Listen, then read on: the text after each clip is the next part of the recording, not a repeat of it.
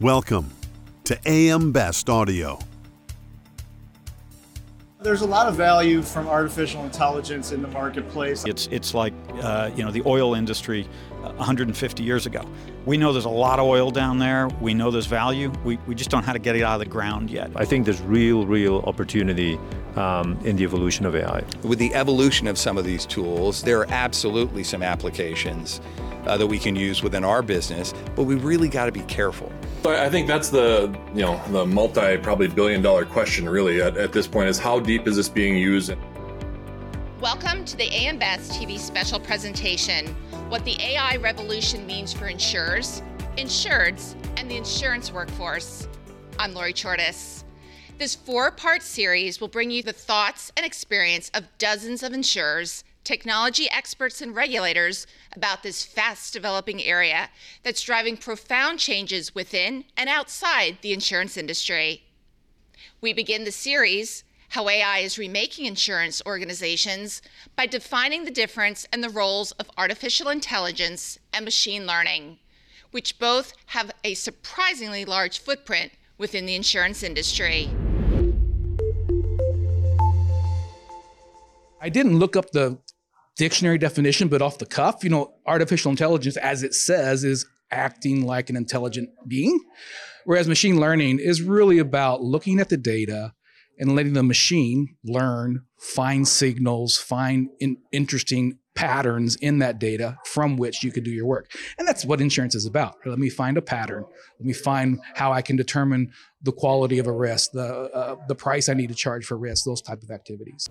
The machines learn the same way humans learn. They see patterns, they learn to recognize patterns. Um, people are very good at reaching conclusions with very few inputs. Uh, but people are terrible at making conclusions when they have an overwhelming number of inputs. Um, machine learning AI models are just the opposite. Um, if you only tell them a few things, um, they, they really can't make a valuable prediction. But you, you, almost can't give them too many things. And so if you step back and look at the insurance industry, um, you know, they, they it, it, carriers, TPAs, MGAs are sitting on these vast reserves of data that haven't been tapped you know, we sort of, uh, you know, use the analogy. It's it's like, uh, you know, the oil industry 150 years ago. We know there's a lot of oil down there. We know there's value. We we just don't know how to get it out of the ground yet. Artificial intelligence is artificially acting as a human, and so that's where you get this uh, digital twin idea, right? Artificial intelligence sounds new to many, but it's been an important component of insurance operations at many prominent insurers.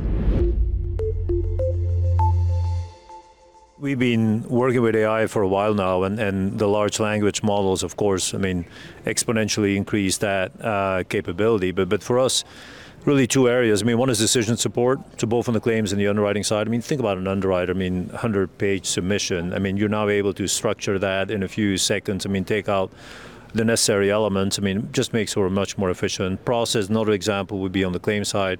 We've been using AI to triage um, medical bills and look for patterns in the prescription, and then we send the case nurse to then um, handle that case in a, a, uh, different way. Are you finding that any particular sectors of the insurance industry are embracing AI more than others or, or faster to the game with it? Yeah, I think there are. I think workers' comp, for example, um, there, there's some really cool technology out there. And of course, we, we like the idea of predict and prevent, right? So the idea that you know, the best loss is the one that never happens. So there's an organization out there, it's, it has a device um, that's useful in warehouses, for example. So the workers' comp industry has been able to say, okay, well, let's try that device. And what that device does is you, it's a device that, that a worker wears, and it monitors how they're going about their jobs, whether they're reaching high to put something on a shelf, which increases risk, or if they're improperly bending over, actually which can cause back injury. So uh, it's, it's a model that they can use, it's a device that they can use in order to prevent um, injury, injury right away. And there's, there's many examples. I mentioned homeowners is using these devices around uh, you know, electrical current into your house and water um, damage in, in commercial office buildings and things like that. So there are some certainly that are ahead of others, but I think it's coming to every sector. For us at Travelers, for the past several years, AI has been a big focus, uh, I, I, would say, you know, likely for the uh, some some parts of the industry as a whole. Um, you know, while we've been limited in our ability to leverage modern techniques like machine learning uh, that are at the heart of AI uh, for our core risk segmentation and pricing models for regulatory reasons, we have certainly been able to invest and leverage these capabilities in many different parts of our business uh, in a very meaningful way, improving customer and agent experience uh, with travelers, as well as removing friction from our processes. And just to give you some examples, you know, we're leveraging AI and high resolution imagery to assess damage to insured properties after, say, a wildfire or wind related catastrophe.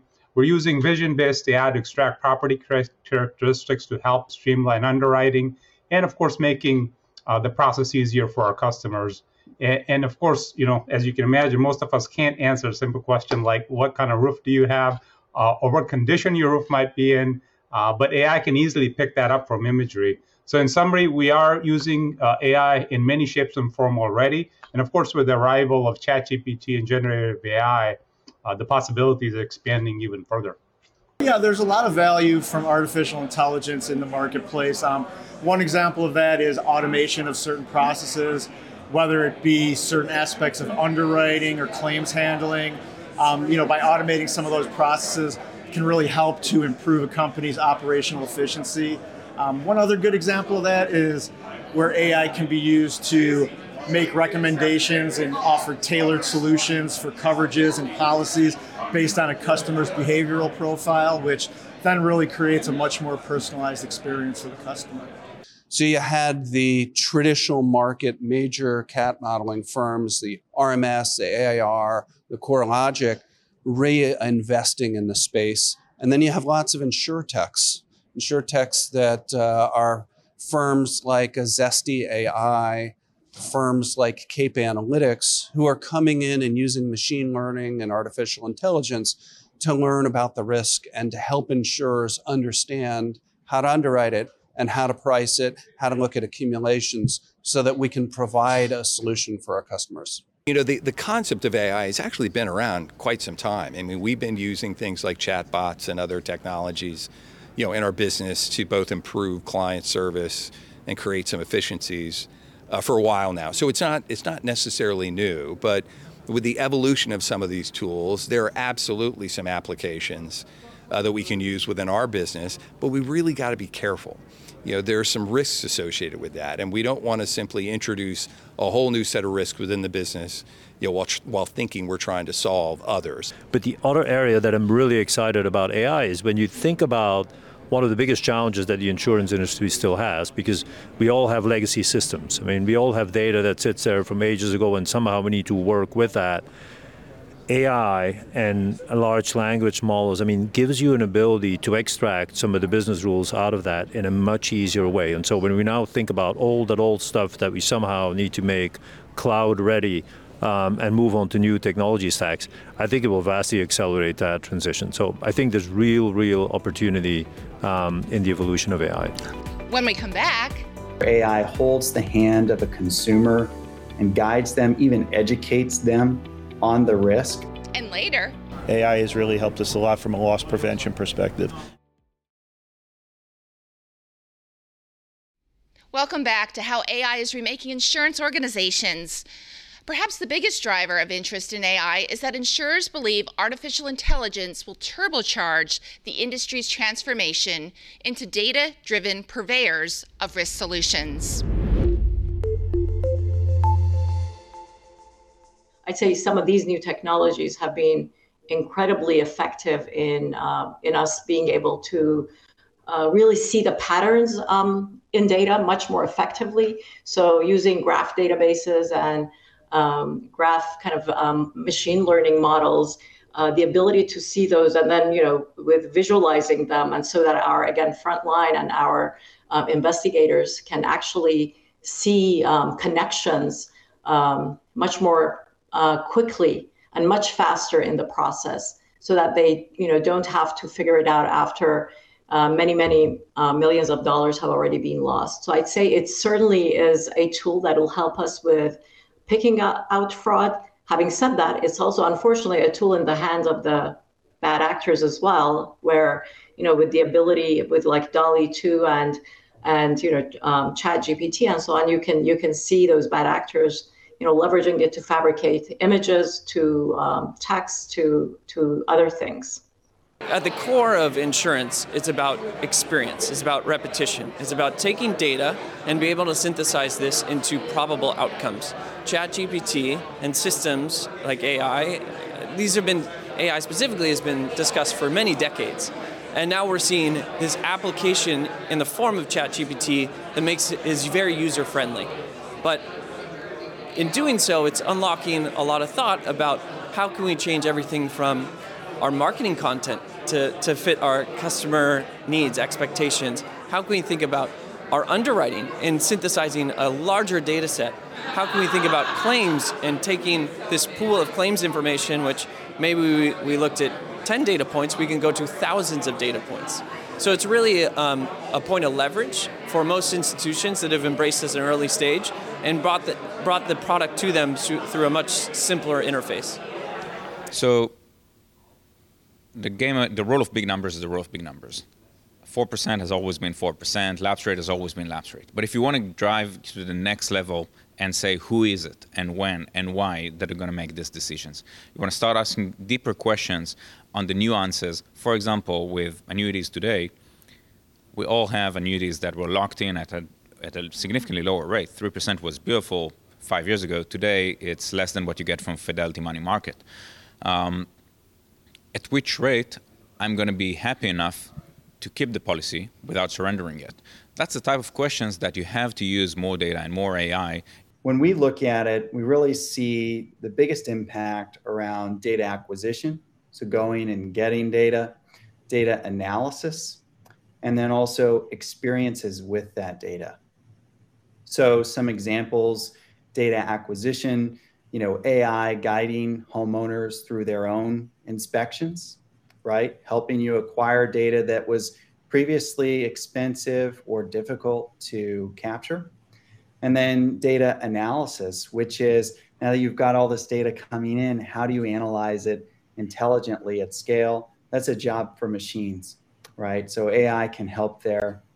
And then coming back to that prior example again, where AI can improve experiences Again, that self inspection concept where AI holds the hand of a consumer and guides them, even educates them on the risk. There's a lot of exciting opportunity for AI, and it's making an impact in each of those avenues. The key takeaway is really a call to action to look at how to better use data, how to better use engineering, how to better use artificial intelligence, how to better use digital capabilities and technologies to, to address one of the world's greatest new risks? I would say, uh, as with any technology, there will be the early adopters, the innovators, uh, and those that come later. I, I, think if if companies invested heavily in, in AI, say 10 years ago, they, they were probably a little early. But my belief is if, if you're not investing heavily today, uh, the train is leaving the station. Uh, now, now is the time to, to jump on board uh, and invest in the technology. Yeah, I, I, I agree with that. Um, and you know, there's a, kind of a caveat that we see. Um, you, you, can't jump right into AI. Um, you know, you, you, need to have uh, control of your data first. Um, you need to know what's there, um, and you need to be open to it. When we come back, AI has really helped us a lot from a loss prevention perspective.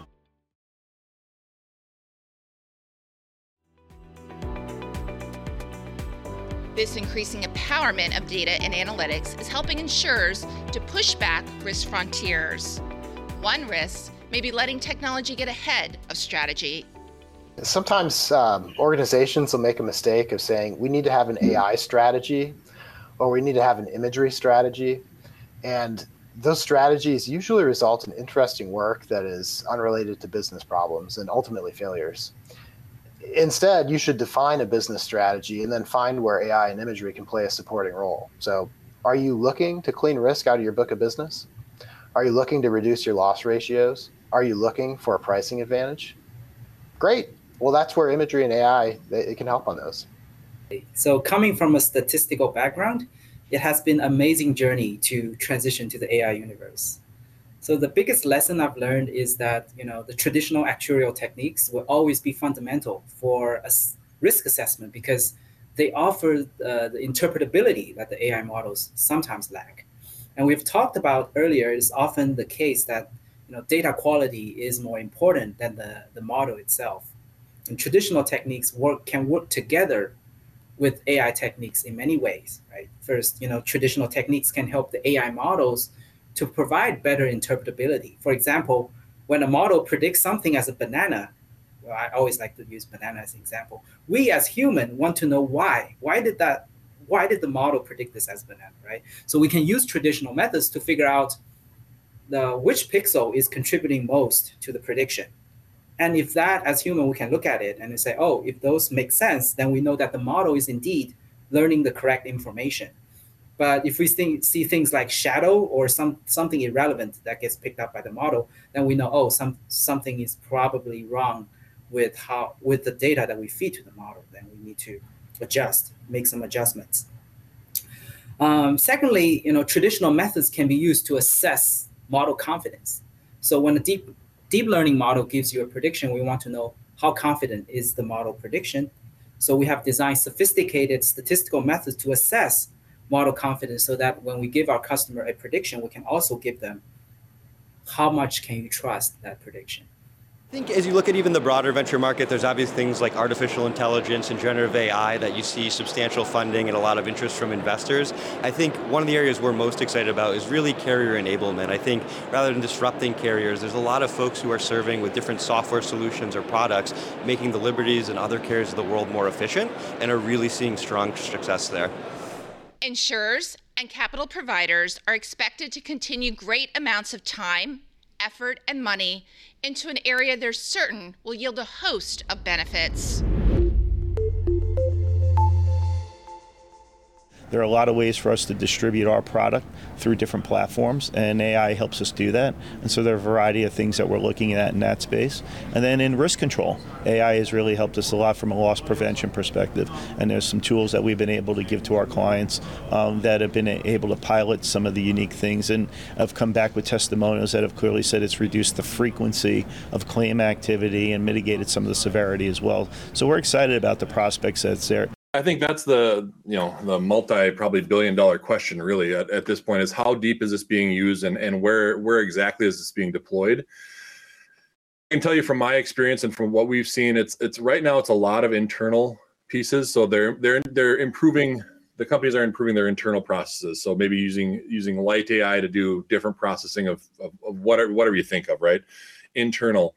Um, and we're starting to see it kind of deploy externally too. So whether it's in the claims processing, whether it's in con- uh, consumer assistance or customer assistance, and kind of the chat body stuff, kind of some of those pieces are all that's all kind of considered AI. And I think when you get to the definition of AI, that's also a tough thing to get around. What what necessarily is that? Well, we're still early or in very nascent stage of experimentation with generative AI. It's fair to say that it holds a significant potential to expand on our capabilities uh, that were just not possible under prior AI approaches. I think one of the most immediate impacts or effects of generative AI will be felt in customer service or customer interaction area.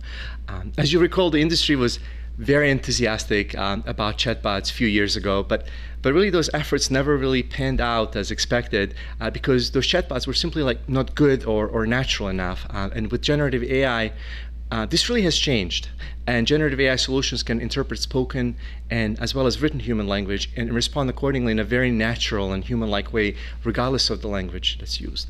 So today we're already seeing many innovative insurers that are starting to experiment um, with, with generative AI in areas of customer interaction and enhancing the customer experience while also reducing the obviously the high volume of calls. I think use cases that are being implemented in areas of claims and, and fraud detection are also on a near horizon or more immediate. Um, but I also think that areas like underwriting, uh, they may not be as immediate, um, just given the underlying complexities and risks, risks, but also also issues related to bias uh, and related regulatory hurdles depending on how broad and how narrow you want it to be uh, your calculator could be ai if you really wanted it to be i mean and so it, it's a tough thing to really quantify right now and we've done a lot of work at the naic to try to do some surveys and kind of better understand where the industry is using uh, these these processes at this point. Um, i will tell you it's it's probably not as far as as I thought it would have been at, at this point, um, but it's also changing at an exponential rate. I mean, we've seen the deployment of the Chat GPT stuff, which is now probably old news with all the other uh, AI bots that are out there. Thank you for watching this AM Best TV special presentation, How AI is Remaking Insurance Organizations. Be sure to view part two, How AI is Remaking the Insurance Workforce, which will explore what industry jobs are at risk and which have been enhanced, and how insurance professionals can avoid occupational obsolescence. This has been a special presentation of AM TV. I'm Lori Chordas.